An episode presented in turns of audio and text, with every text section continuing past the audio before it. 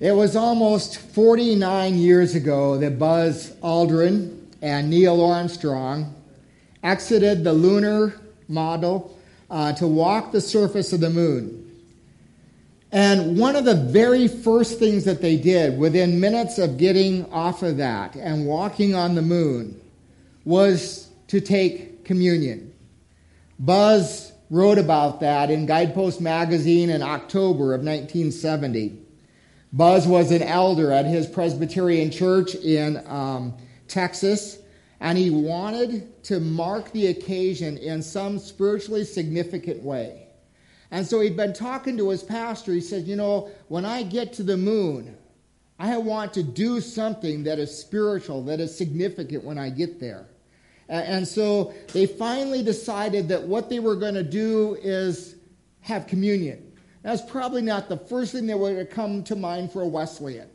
But for a Presbyterian, it made perfect sense, and so they planned to, for Buzz to take communion on the moon. And so the pastor consecrated a communion wafer, and he got a small vial of communion wine, and all of that, and got it all packed and ready, and he put it in some pockets and Buzz's legs and all of that, and got it approved by NASA and all of that so that he could go to the moon with, with communion. So, 250,000 miles from home, he read a verse from the Gospel of John and he took communion. And this is his own account. He says, In the radio blackout, I opened the little packet, plastic packages which contained the bread and the wine. I poured the wine into the chalice our church had given me, and in one sixth gravity of the moon, the wine slowly curled and gracefully came out up the side of the cup. And then he said, I read the scripture I am the vine, you are the branches. Whoever abides in me will bring forth much fruit. Apart from me, you can do nothing. Buzz writes I had intended to read my communion passage back to earth. But at the last moment, NASA had requested that I not do this. NASA had all, was already embroiled in a big uh, legal battle with Madalyn Murray O'Hair, um, the celebrated opponent of religion, over the Apollo 8 crew reading from the book of Genesis while they were orbiting the moon uh, at Christmas time. And so he said, I agreed reluctantly, even though I had planned all along this was part of what I was going to do, is read this back to earth and um, as I took communion. So he said, There I was. I ate the tiny host and swallowed the wine. I gave thanks uh, for the intelligence and for the spirit that had brought two young pilots to the sea of tranquility. He said, It was interesting for me to think the very first liquid that had ever been poured on the moon and the very first, first food that was eaten there or communion elements. And of course, it's interesting, he said, to think that some of the very first words spoken on the moon were the words of Jesus, who made the earth and the moon, and who, in the words of Dante, said, is himself the love that moves the sun and all the other stars. That communion episode was dramatized in a 1998 uh, 12 part HBO miniseries called From Earth to the Moon, and here's just a two minute clip of that.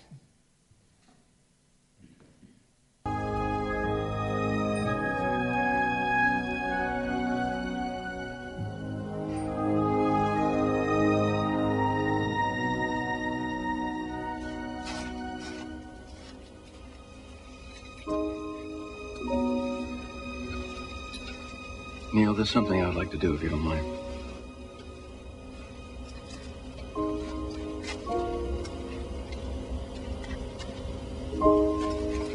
I cleared it with Deke.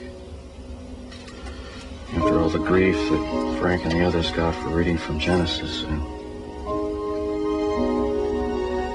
I can't be specific, but something I want to do.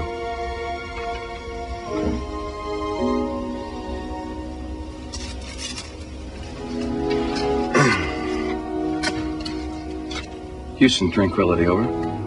Tranquility, Houston, go ahead. Roger, this is the LEM pilot.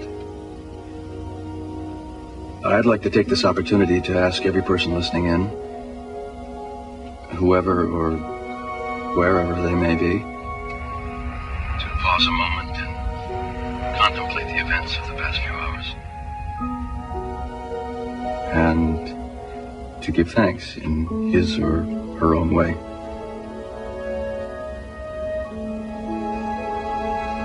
Over. Roger, Tranquility Base.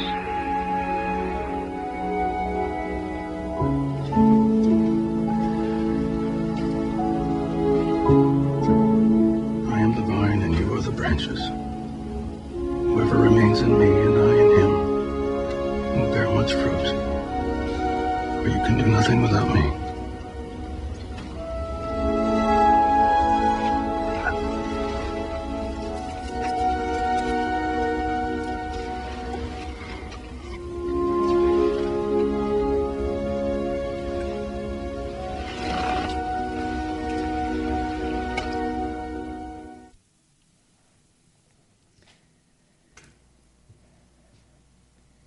In our passage today, Jesus says that He is the vine and we are the branches. That whole idea would have been shocking, disturbing to the Jews that would have heard Jesus say that. Because if you knew the Old Testament in that day, you knew that Israel was referred to as a vine throughout the scriptures, and I've got them all listed down here on the screen for you. Uh, but Israel was a vine. Uh, God uses that figuratively of, of Israel, and basically the image there is if you belong to God, you're part of Israel and all of that. And one of the key texts of that um, comes out of Psalm 80 in verses 8 and 9. It says, You brought a vine out of Egypt. You drove out the nations and planted it. You cleared the ground for it, and it took root, and it filled the land. And so you have this image in the Old Testament that that God took this vine, these Israelites who were in Egypt as slaves, and He transplanted them and put them in the soil, and they grew and they became they became the source for anyone to know God. You had to become an Israelite and you had to be a child of Abraham and all of those kind of things.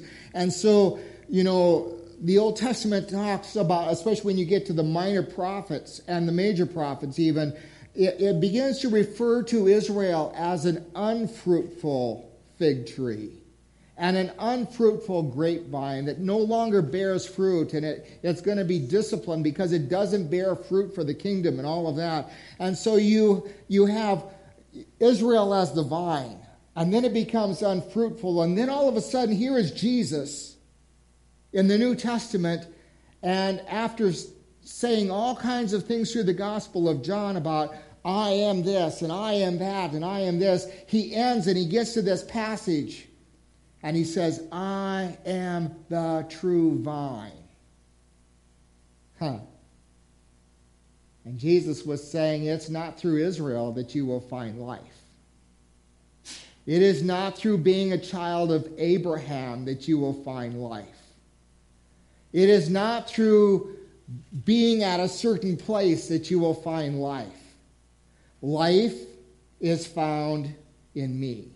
It is found in Jesus and in Jesus alone.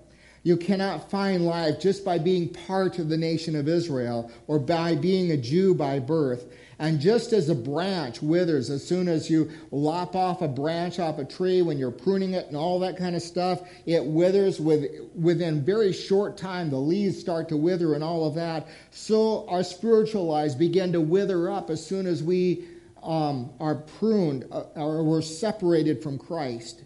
And Jesus wants us to know that if we don't remain in the vine, we wither up and we die. That the only chance we have for life and for health is to remain in the vine, and He is that vine. We cannot find life in things, we cannot find life in places. We will not find life in family or in plans or in stability or in pleasure or in wealth or in health. We find life in Jesus. And that is where Jesus says, I am the vine. There's, there's nowhere else to go to find life. Now, in the place where Jesus spoke this, it was the Kidron Valley. And in the Kidron Valley, there were all kinds of olive trees and fig trees and grapevines. They were all over the place. And grapevines, and, and, the time and the setting in which Jesus would have spoken this, it would have been February and March, right before um, his trial and crucifixion and all of that. And it is at that time of the year where the Jews are out working those grapevines and they are pruning them and they're, they're just clipping off all the vines that don't look like they're going to be real good and, and make that plant real healthy and, and productive and fruitful and all of that. So there's all these vines that they're clipping away so that all the nutrients and everything can go to the best um, branches. And so then they would take these branches and they would just pile them up and then they'd burn them and, and they would be destroyed that way. And so Jesus uses that whole metaphor when he's talking about um, pruning and all of that. And so he, he's reminding us that we are to be pruned. Every one of us needs to be pruned. There are things in our lives that Jesus needs to be able to come and prune and discipline so that you and I can be more effective effective and fruitful and productive for him. I've already alluded to the fact that seven times in the Gospel of John, Jesus has already said, I am. And you look at this list, and Jesus starts out with, I am the bread of life. And then he says, I am the light of the world. And then, I am the gate for the sheep. I am the good shepherd. John 11, at the resurrection of Lazarus, Jesus said, I am the resurrection and the life. And when Thomas asked him, you know, where are you going, Jesus? Jesus had told him, I'm going to the Father uh, to prepare a place for you. And Thomas said, We don't know where you're going. And Jesus said, I am the way, the truth, and the life. And then you come to John chapter 15, verse 1, and he says, I am the true vine.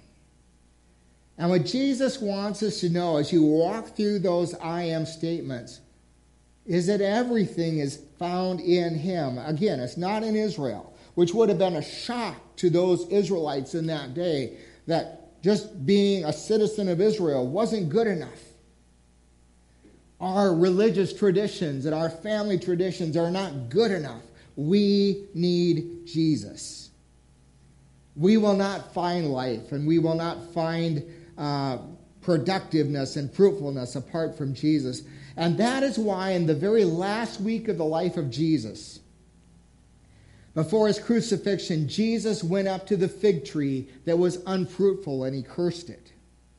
And that was symbolic of Israel because Israel was often referred to as a fig tree. And so that unfruitful fig tree, Jesus walked up to it and cursed and it withered away just overnight. And the disciples were amazed, and Jesus was saying, Life is not found there. Life is found in me. And also in that last week in the Synoptic Gospels, Matthew, Mark, and Luke, Jesus told the parable of the landowner um, who had a vineyard, and he planted this vineyard, and it was a great vineyard. And he went away on a trip, and when it came time to collect his crop, he sent some servants back, and they, they thought, No, no, we don't want to give up any of the crop. We're going to keep it for ourselves. And, and, they killed those servants. And he sent some more servants. And, he, and, and those people killed those servants. And then he thought, I'm going to send my own son. They will have respect for him. And he sent his own son, and they killed um, the, the owner's son. And Jesus, of course, told that story in reference to what they were doing to him, that God had sent them prophets and they, they killed the prophets, and God sent them more prophets and, and they killed more prophets. And now God was sending his own beloved son to them, and yet they killed him. And Jesus was simply there in that last week, making it very clear that we will not find life anywhere else but in Jesus. And so, whether we are a Jew or whether we are a Gentile, whether we're Wesleyan and our grandparents were Wesleyan and our great grandparents were Wesleyan and we're members of the church, we will not find life apart from a relationship with Jesus Christ. It doesn't matter what your tradition is, it doesn't matter how long you've had relatives that were Christians, you are dead without Christ, without abiding and remaining in Him. There is no life in our faith traditions apart from Jesus Christ and a relationship with Him. And so this morning, as we prepare for communion, I want us to focus on the very first and the very last of those I am statements. Jesus says, I am the bread of life. As we take communion this morning, that's what that's about. Remembering that Jesus is the bread of life, and apart from him, we're hungry. We are always spiritually hungry apart from Christ. And then, secondly, that last statement that Jesus makes, uh, bringing those whole I am statements uh, to conclusion, where Jesus says, I am the true vine. Apart from me, you wither. Apart from me, you don't find life. And as we take the cup, we are reminded that that cup represents the blood, the juice of the Lord Jesus Christ. If you don't know Jesus, this morning is the time to make that happen in your life.